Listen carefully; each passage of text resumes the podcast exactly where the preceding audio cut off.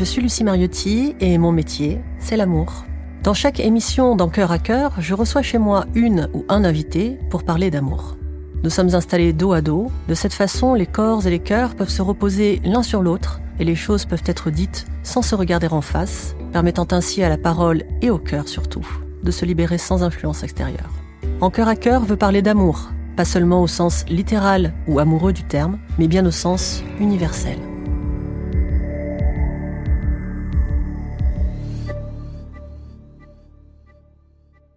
Bonjour Anne. Bonjour Lucie. Merci beaucoup, beaucoup d'être venue dans cette émission de En cœur à cœur. Alors toi, Anne, tu t'appelles Anne Tufigo et tu exerces comme métier le métier de médium.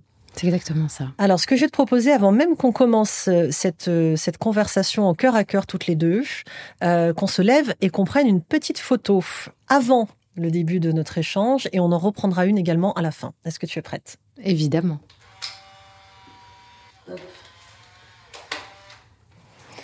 Alors, t'as remarqué, on est installé dans une position un peu particulière. oh, j'aime bien, écoute. Mais tu vois, on sent. Alors, déjà, moi, je sens ta chaleur corporelle. Oui. On sent déjà une énergie qui se, qui se dégage. Alors, tu es venu me parler d'amour, évidemment. Euh, Oui. Et j'aimerais savoir, avant l'événement particulier dont tu veux parler, qui tu étais, avant que ta vie euh, prenne un virage un peu différent. Euh, moi, je suis née en Normandie, en Haute-Normandie plus précisément, et j'étais une petite fille euh, très euh, très attentionnée, très bonne élève, euh, beaucoup dans les superlatifs en fait. hein. Déjà dans le goût, Ouais. pas de plaire à tout le monde, mais en tout cas de de ne pas être un souci pour mes parents. Voilà, c'était c'était déjà une Mm. requête, ouais, qui était déjà euh, engrammée en moi, si je puis dire. Et euh, je me suis vite passionnée pour tout un tas de choses, notamment la danse classique. J'ai commencé euh, à 4 ans. Et euh, ensuite la lecture et, euh, et les lettres euh, au sens le plus large du terme. Parce que je viens alors je viens d'un univers extrêmement modeste et où l'argent se faisait rare. Mais j'ai eu la chance d'avoir une maman qui nous emmenait tous les mercredis à la bibliothèque voilà, municipale, aller chercher les fameux trois livres auxquels mon frère et moi on avait le droit. Et Mm. pour moi, c'était mon moment à la fois d'échappatoire, mais aussi de d'aventure, parce que j'allais pouvoir lire euh, tout un tas de, de livres qui allaient me projeter dans, dans la vie des autres. Euh, J'avais une maman qui euh, a énormément souffert, qui a une vie euh, de martyr. Je pense que je peux, je Mm. peux aujourd'hui mettre ce mot-là. Mais quand j'étais petite fille, je, j'avais, je n'embrassais que de façon incertaine tous les contours de sa vie. Et je crois qu'elle s'était mis elle-même le défi de réussir sa vie de mère, elle qui avait perdu la sienne très jeune. Et donc j'ai quand même essuyé euh, les désirs de perfection euh, de cette mère Ouais, qui avait à la fois envie de prendre euh, une revanche sur sa propre vie et une revanche sur la société qu'elle fustigeait d'ailleurs Mm. beaucoup de tout ce qu'elle ne lui avait pas donné. Et ton papa?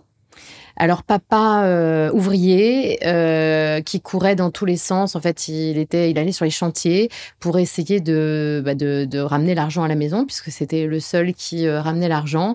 Et donc il partait le petit matin le lundi à 5 heures pour ne revenir le vendredi qu'à 18h30. Tu Ah oui. remarqueras que cet horaire évidemment était ancré en moi parce que eh ben je ne le voyais jamais. Oui. Mm.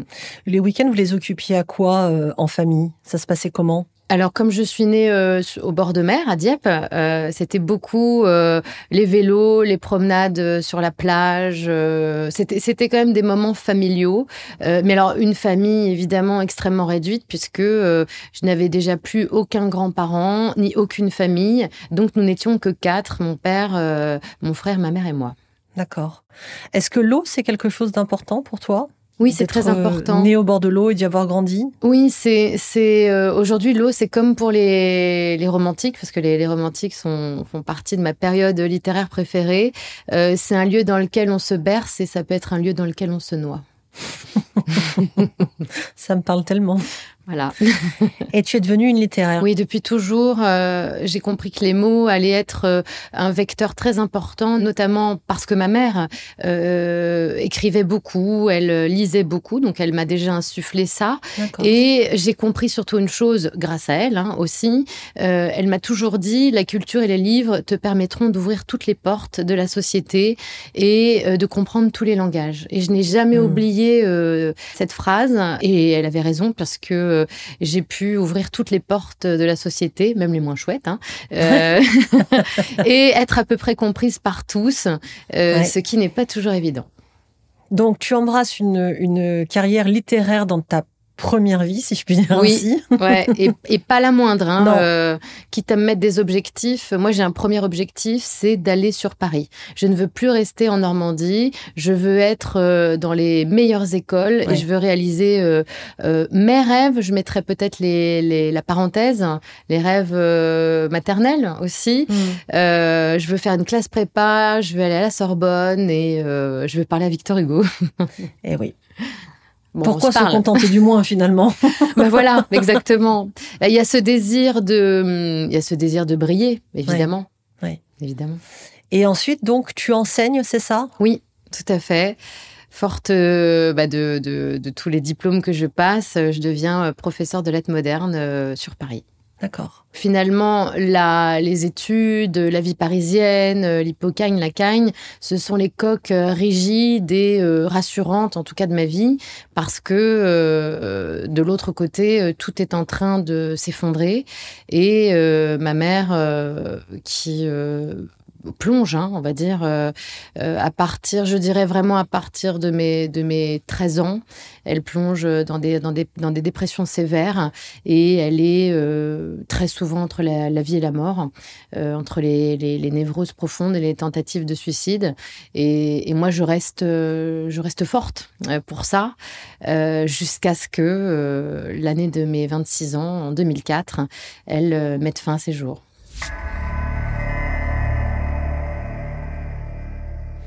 Qu'est-ce qui se passe pour toi à ce moment-là, Anne? Alors, il se passe euh, une, en fait un grand chamboulement évidemment par rapport à, à cette mort brutale, mais ce que je n'ai pas dit, c'est que depuis toujours et depuis que je suis toute petite, euh, j'ai une vie et j'ai un monde parallèle au fond de moi que j'ai gardé euh, comme dans une boîte de Pandore euh, bien profondément euh, fermée à clé. Et que depuis toujours ben, je perçois les entités, les défunts et que j'ai des informations qui viennent un peu j'allais dire, polluer mon existence, parce que à l'époque, euh, je trouvais ça très polluant, et que euh, ce qu'il se passe précisément en novembre 2004, je le sais puisqu'on m'a déjà prévenu. D'accord. J'ai 12 ans, euh, ma mère a des problèmes euh, intestinaux euh, récurrents et elle a l'habitude de faire des espèces de décoctions avec des herbes qui, qui, qui sentent affreusement mauvais.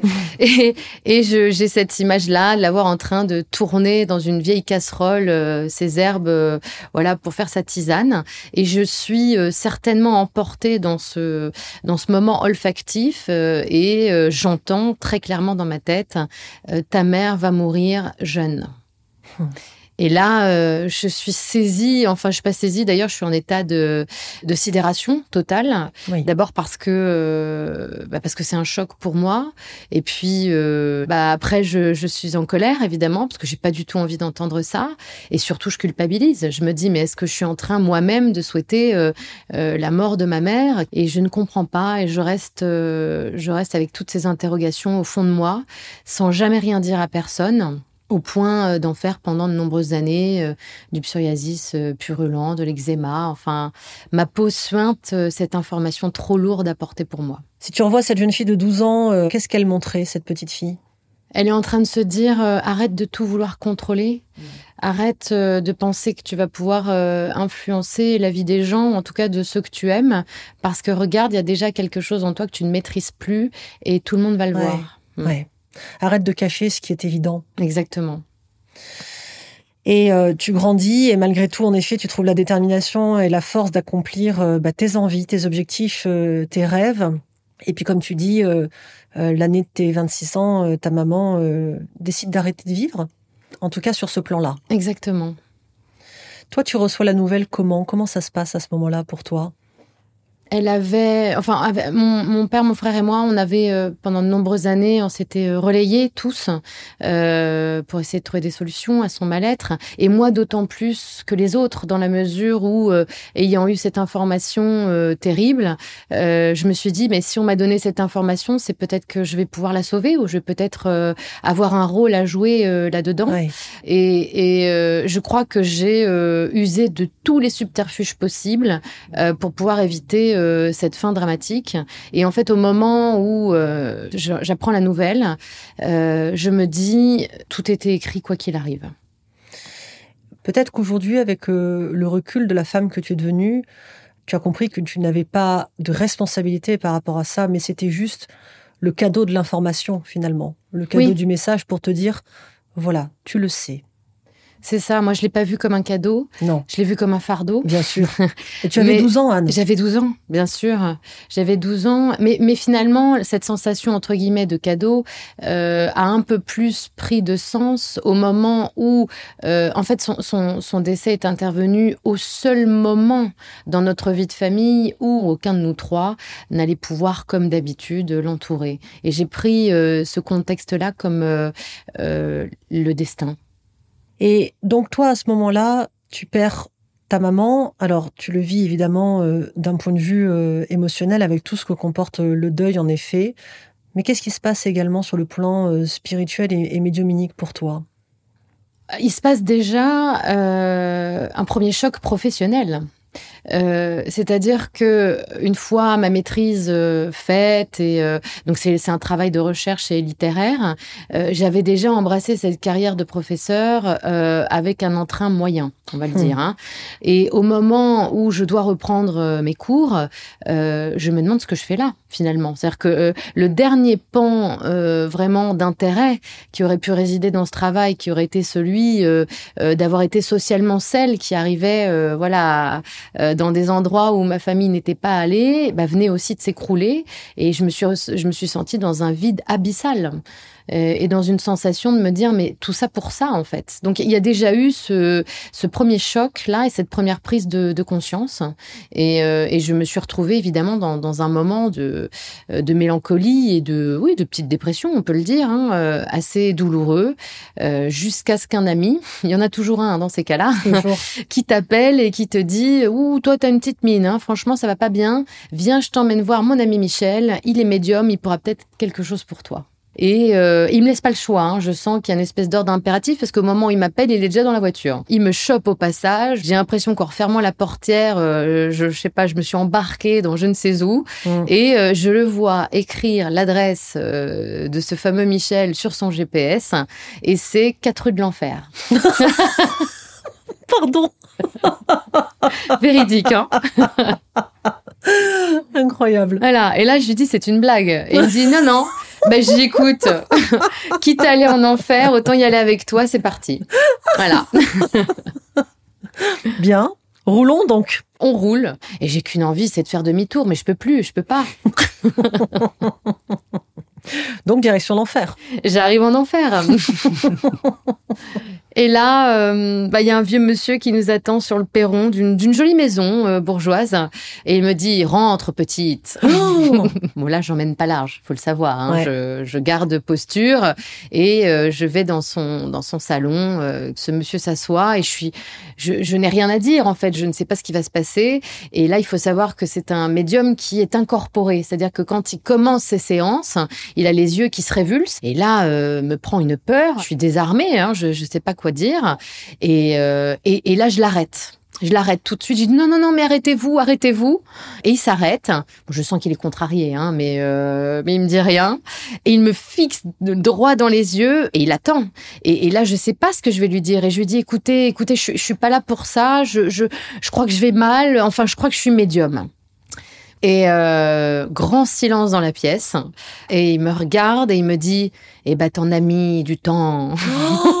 Alors je sais pas si je dois être contente ou pas de cette réponse finalement. Tu sais, tu il y a il y a à la fois quelque chose qui voilà, il y a une bombe qui se dégoupille, puis à la fois il y a une tension qui se crée. Je suis entre les deux et euh, et comme si on t'annonce, tu sais que voilà, on a trouvé un enfin un diagnostic à des symptômes que tu traînes depuis plusieurs années. C'est vrai. Je me dis ben chouette. Euh, alors qu'est-ce qu'on fait? Et il me dit eh bien soit nous allons travailler si tu es d'accord petite. bon. Et je lui dis ah bon on peut être formé pour ça? Et il me dit euh, tu viendras me voir chaque semaine. Bon déjà je rigole moins parce que chaque semaine retourner en enfer euh, bon Franchement déjà hein, le programme c'est pas ça. Et puis je sens cet homme euh, tellement investi. Euh, il a une réputation qui n'est plus à faire. Hein. On, on, a vraiment affaire à, à quelqu'un de voilà dans son métier qui, qui est entièrement reconnu. Et je me dis quelqu'un s'intéresse à moi. En tout cas, quelqu'un a peut-être une solution pour moi. Donc, je vais aller en enfer. Comment ça se passe du coup ces rencontres en enfer? Eh ben je vais en enfer toute seule. Déjà j'en peux plus. C'est 20 ans de train, de RER, etc. Mm. Et le premier jour, voilà, il me, il m'emmène dans, dans, ce, dans, ce, fameux séjour et euh, il ne me dit rien. Et il prend deux trois petites filles, je l'entends marmonner, je sais pas ce qu'il fait. Et il écrit Pierre décédé en 2002, vas-y. Ça dure deux heures. Dans un silence monacal. Mm. Et donc je passe partout. Hein, partout, euh, la manipulation, la hein, le chantage affectif, euh, je chouine un peu, je, je m'insurge, voilà, je fais toutes les phases hein, euh, qu'on peut faire et, et rien n'y fait. Et au bout de deux heures, il me dit à la semaine prochaine. Et bah, ça dure trois mois comme ça. Et un jour, il me pose un post-it et encore un prénom. Je me dis, ça fait trois mois que je suis dans le silence. Et si je suis dans le silence, qu'est-ce qu'il veut que j'entende et que je n'entends pas? Et je comprends qu'il n'a rien à m'apprendre, mais que tout est déjà au fond de moi. Mm. Et que tout ce que j'entends depuis que je suis enfant et, à quoi j'ai fermé totalement la porte, bah, n'attend plus qu'une chose, c'est que je puisse enfin écouter. Et je me décide euh, à écouter. Tu ouvres les oreilles. Exactement. Et j'ouvre mon cœur. Oui. Aussi. Eh oui. Ben oui. Et euh, ce sombre inconnu sur le post-it, bah, il me parle. Et je ne m'arrête plus. Je ne m'arrête plus, je ne m'arrête plus, je ne m'arrête plus. Euh, je parle de sa vie, de qui il était. Euh, je vois un incendie, je vois, enfin voilà, je vois tout ça et, euh, et je vois un tout petit sourire, hein. pas le maximum, hein, mais je vois un petit sourire de, de mon mentor et, et, dire ça y est, elle a compris. Lui, il avait su voir qui j'étais, alors que moi, depuis des années, je, je ne savais pas qui j'étais. Et puis, tu as demandé à ta maman de t'aider à justement avoir foi. Oui. En ce que tu euh, expérimentais déjà, en t'envoyant des signes, tout simplement. Qu'est-ce qui se passe pour toi là? Il se passe que euh, au moment d'être euh, à la chambre funéraire, ce qui n'est pas le dernier lieu dans lequel on a envie de rester, hein, concrètement, il se passe une chose déjà énorme pour moi. c'est que quand je la vois là, dans son linceul, hein, je sais qu'elle n'est plus là. Je comprends automatiquement, en tout cas, je visualise le corps, l'âme et l'esprit. Je comprends tout de suite, euh, voilà, ce qui nous anime, le, le pneuma, hein, le souffle, etc. Je comprends tout ça. Et je me dis, euh, bon, elle est partie, euh, elle ne croyait en rien, mais absolument rien, vraiment. Donc, je vais lui demander, moi, qu'elle m'aide. Donc, je lui laisse une lettre dans son cercueil. Et euh, bah voilà, dans cette lettre, je lui dis euh, que c'est maintenant hein, qu'il faut qu'elle me dise, hein, qu'elle se manifeste, hein, parce que là, moi, euh, je suis perdue et peut-être que je suis folle et que je le sais pas, et il faut qu'elle m'aide. Et qu'est-ce qu'elle envoie comme signe, ta maman? Les 3 millions.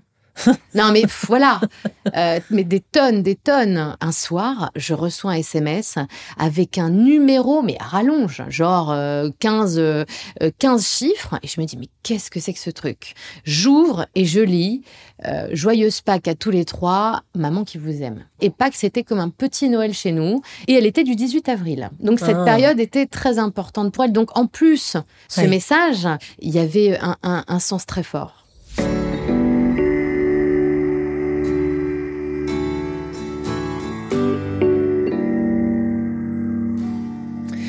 Alors, est-ce que les, âmes qui sont parties sur un autre plan nous aiment toujours, Anne? J'espère que, avec toute l'énergie que je viens de t'envoyer là, j'espère que tu pourras sentir à quel point euh, ils nous aiment. Bah, ça chauffe dans mon dos en tout cas. Euh, pourquoi? Parce que ils sont libérés de du fardeau terrestre qu'on vit, hein, parce que réellement, euh, on est là pour expérimenter la vie avec ses joies, mais surtout ses douleurs. Et quand ils passent de l'autre côté, ils ont accès à, à tout ce qu'ils ont vécu et, et, et, ils sont libérés de ce véhicule terrestre, hein, qui est parfois source évidemment de douleurs, de souffrances, de conflits, de, de rejet. Et euh, ils sont comme euh, totalement libérés. Et évidemment, leur amour aussi est totalement libéré. Et moi, j'ai pu, à travers euh, toutes ces conversations, je vais dire, avec ma mère, l'aimer différemment, c'est-à-dire euh, j'ai aimé euh, son âme que j'avais peut-être moins rencontrée euh, d'abord parce que j'ai parce que j'étais sa fille et parce que nous avions cette différence d'âge et ce respect dû à l'autorité aussi. Oui, j'entends ça. Voilà, on était sur on était deux âmes, deux cœurs à cœur qui se rencontrent et, et qui viennent s'aimer tout simplement. Et imaginons que deux protagonistes d'un couple décèdent à quelques années d'écart. Oui. Quels, sont, eux, les signes qu'ils attendent ou dont ils ont envie? Est-ce qu'ils ont envie de signes? Est-ce qu'ils en ont besoin? Bien sûr. Comment ça fonctionne, entre guillemets? On vient tous travailler ensemble et on se choisit pour travailler ensemble. On est au-delà d'une famille, on est une famille d'âmes et on vient tous cheminer et travailler ensemble dans l'amour, euh, dans la haine, euh, dans, dans tout le panel des émotions euh, humaines. Et il y a quelque chose de formidable, c'est que le simple fait de penser à eux, de se connecter à eux, bah, fait qu'on peut établir un contact. Oui, tout simplement. Alors oui, euh, c'est comme si, euh, j'utilise souvent cette métaphore, euh, tout le monde peut jouer au piano. Il y a ceux qui vont faire la lettre à Élise un dimanche en tapotant sur des touches, et puis et puis il y a Beethoven. moi, je travaille mes gammes tous les jours, donc j'ai accès à une à un langage, à une conversation, et puis et puis j'ai un, un champ intuitif qui est certainement très très ouvert depuis toujours. Mais je peux vous assurer qu'il y a toujours, pour celui qui euh, demande à, quelqu'un, voilà, un, disparu, il y a toujours, toujours possibilité d'avoir un signe. Ben, c'est justement ce dont tu parles dans ton livre. Il suffit parfois d'un signe. Rêve, synchronicité, prémonition, déjà vu. Et en fait, c'est un livre qui a pour but d'apprendre justement euh, à développer l'écoute intuitive. Et, et ce livre, c'est une pépite parce qu'en fait, pour euh, ça, peut autant parler à des gens euh, qui ont une certaine un certain éveil par rapport à ça et puis à des gens qui ont encore une forme de scepticisme ou mmh. qui se posent des questions etc etc c'est vraiment un une, une, finalement une bible de l'intuition et de la lecture des signes parce que les signes on en reçoit tous. En revanche on sait ou non les percevoir. Exactement. Je crois que l'intuition finalement euh, c'est le meilleur biais pour euh, pour encore créer un lien avec euh, nos chers disparus. C'est-à-dire que c'est ce que tu disais tout à l'heure. le fait finalement d'avoir un, souvenir et donc de se laisser partir sans le mental dans le souvenir, ben là tu connectes ton intuition et c'est là finalement que tu contactes l'autre. On est d'accord? C'est ça. dont tu parles? C'est exactement ça. Je te propose une expérience. Est-ce que tu souhaiterais te mettre en, ouverture et mhm. voir si une âme ou un esprit souhaite se présenter? Et lui poser une question sur sa vision de l'amour. Qu'est-ce qui se passe pour cette âme si elle souhaite se présenter d'un point de vue euh, amoureux? Est-ce qu'elle est, est-ce qu'elle ressent encore l'amour? Est-ce qu'elle l'envoie? Est-ce qu'elle le reçoit par rapport aux personnes qui sont encore sur Terre? De quiconque euh, arrive là maintenant, c'est ça? Oui. Allez.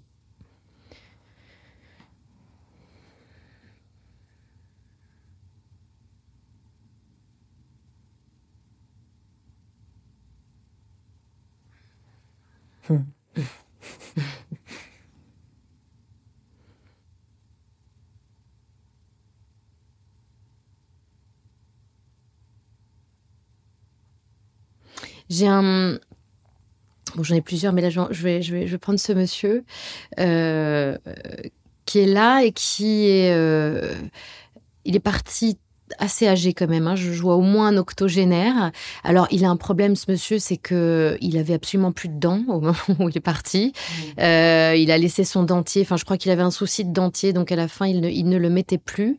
Et surtout, il est dans, dans euh, il m'explique euh, à quel point il, il, était dans dans l'attente de revoir sa femme, qui s'appelle Madeleine. Alors, je sais pas si ça parlera à quelqu'un. Et, et, et, et, il me dit qu'il a été euh, comment dire, dans, cette peur ultime euh, de laisser euh, de laisser Madeleine sur le plan terrestre. Et il n'avait pas compris que finalement son plus grand, sa plus grande joie, c'était de la retrouver de l'autre côté, parce qu'ils allaient pouvoir s'aimer. non pas, il essaye de m'expliquer qu'il ne va pas l'aimer comme un, un, couple mari et femme ont peur de ne pas se lâcher ou ont peur d'être seuls, mais ils vont pouvoir s'aimer totalement justement dans, dans la liberté et, et, dans l'amour universel. Mmh. Et, euh, et euh, il m'explique que cette dame est partie euh, euh quelque temps, euh, quelque temps après lui. Elle est, je la vois, elle est elle, est, je vais la décrire parce que je la vois, euh, assez fluette, assez fine. Elle avait les cheveux gris, mais un peu coupés au carré, mais avec un petit mouvement comme ça. Et elle mettait toujours une barrette euh, à droite euh, de, son, de son visage.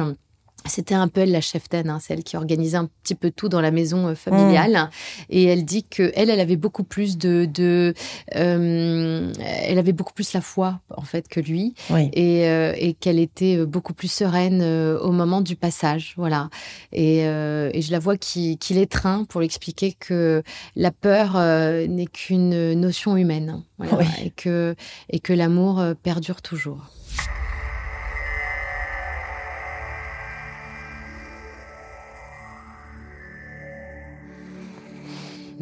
C'était magnifique. Alors, je te remercie infiniment, Anne, et je remercie euh, ce monsieur et, et, et Madeleine. C'est Georges. Je... Pardon, Georges. Pardon, Georges. Je, je vous ai pas euh, ouais. nommé devant devant tout le monde. Merci Madeleine et merci Georges vraiment d'être d'être venu et, et j'espère sincèrement euh, que cette visite pour laquelle je te remercie encore grandement parle à quelqu'un qui est en train de, de nous écouter oui. et apporte de l'amour à quelqu'un qui est en train de nous écouter. Bah, je rajouterais parce que euh, ils m'ont dit qu'ils sont venus parce qu'ils étaient normands comme moi. Je, je vais le préciser. Ah. Ouais, voilà. Mais eux, ils avaient une petite une petite maison en, euh, en Normandie et euh, et je sais que euh, le fait que Georges parte, il savait que ça allait aussi condamner Madeleine à ne plus rester dans sa maison. Il y a vraiment voilà, il y a, mm. il y a en, en, la quittant quand il me parle de peur, euh, il me parlait de il me parlait de ça notamment. Ouais, tout à fait. Et comme ça, j'espère que quelqu'un se reconnaîtra. Je voudrais euh, aussi en profiter pour dire que il y a tellement de familles. Euh, moi, j'ai moi j'ai eu cette chance avec mon frère. On, a été euh, intelligents l'un et l'autre parce que mon père n'avait que 54 ans hein, quand ma mère est décédée, donc on, avait à cœur qu'il refasse sa vie. Il y a tellement de préjugés dans les familles, mais aussi de culpabilité. Par exemple, j'ai des gens qui perdent leur mari, leur femme, et la société les condamne en disant mais non, t'as pas le droit de refaire ta vie, il faut que tu restes tout seul t'avais un mari, t'avais une femme, ouais. c'est comme ça. J'aimerais un minimum oui, de temps, etc. Voilà, etc. j'aimerais tellement dire que de l'autre côté, il concourt à ce que nous continuions notre chemin terrestre, que nous soyons heureux, que nous fassions de nouvelles rencontres. Il n'y a pas d'exclusivité. Voilà, c'est ça, c'est un concept euh, qu'on a du mal, oui, qu'on a du mal à, à, à comprendre. Mais je, je le dis vraiment, nos défunts sont les premiers à jouer les cupidons pour nous. Est-ce que tu aurais une botte secrète sur comment vivre l'amour de soi? Euh, de manière euh, connectée et, et spirituelle dans, dans, ce monde terrestre. Oui. Euh, N'oubliez jamais, chaque jour, de vous reconnecter à vous-même. C'est très important mmh. parce que on se perd de vue. Hein. Ouais. Moi, de temps en temps, je me dis, oh, mais Anne, tu t'es pas parlé, ça fait un petit moment quand même. Ouais. Euh, prenez rendez-vous avec vous-même chaque jour, parce qu'il y a que vous qui, qui arrosez votre, votre jardin, à vous. Et souvent, et, et c'est vraiment des écueils dans lesquels on se perd, on attend que les autres le fassent pour nous, et, et je peux vous assurer qu'on est, on est toujours déçus. Mm. Euh, vous savez, je m'en fiche, même si c'est cinq minutes, la tête sur l'oreiller le soir avant de vous endormir, c'est déjà énorme. Oui, de soi à soi.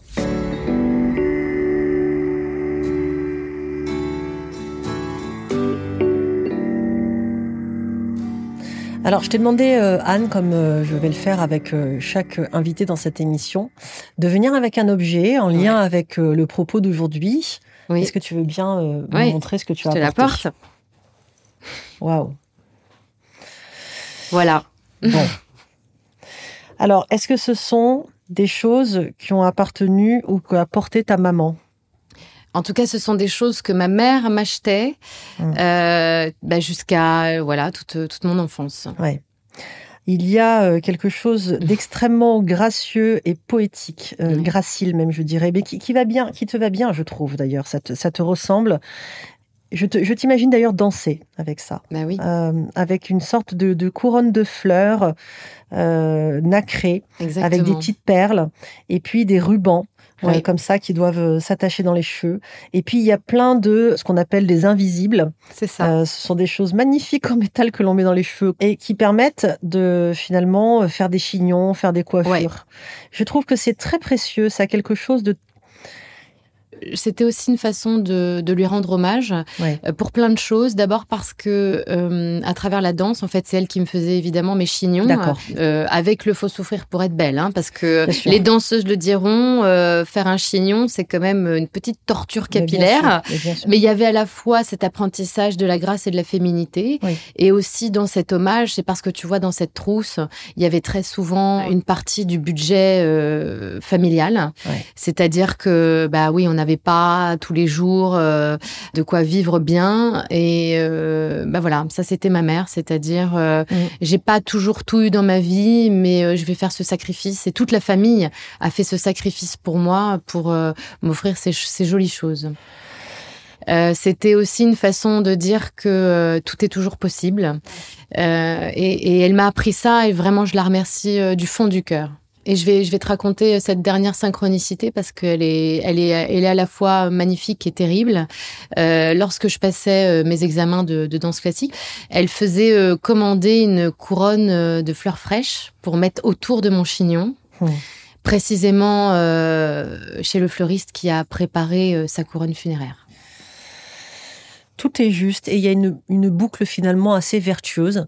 Je te remercie d'avoir apporté cet objet. Il m'a profondément touchée et je trouve que tu pouvais pas exprimer par la matière un lien plus vrai et authentique Mm. que celui euh, de l'histoire d'amour euh, que tu as Qui eu nous avec ta maman Bien sûr. et que tu as encore et de l'histoire d'amour que tu as euh, avec l'au-delà.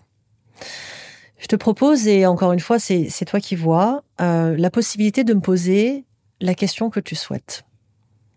Ah, j'aurais tellement de questions à te poser. Hmm. À quoi reconnaît-on le grand amour, Lucie? À sa grandeur, justement. C'est un amour qui dépasse tout et qui n'est pas mesurable. Il est plus grand que nous, c'est quelque chose qui nous emporte, qui nous enflamme, qui nous grandit, qui nous dépasse et qui n'a pas à cœur que de nous rendre heureux, mais de nous permettre de rayonner et de jaillir de l'épanouissement et de la lumière sur d'autres autour de nous. C'est beau. Anne, je te remercie infiniment, Mais non, merci à toi. infiniment, vraiment, pour ce partage qui m'a euh, fait beaucoup de bien. C'était une jolie bulle. Oui, beaucoup, beaucoup de bien. Donc voilà, je vous invite à, lire son ouvrage et à, vous connecter euh, à son site. L'adresse de ton site, Anne, tu peux nous la donner, s'il te Oui, plaît? c'est anne-medium.com. Parfait. Je te remercie infiniment pour ce moment non, et je te propose qu'on se lève toutes les deux, Oui. qu'on aille prendre notre Eh ben, photo ça de va être beau, ça.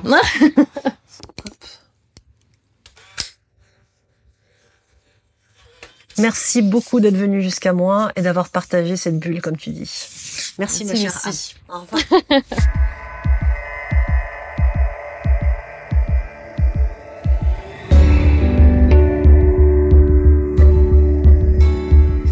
Un immense merci pour votre écoute et pour votre soutien. J'espère que, comme moi, vous avez aimé ce moment d'intimité, de confidence que l'on a passé en cœur à cœur.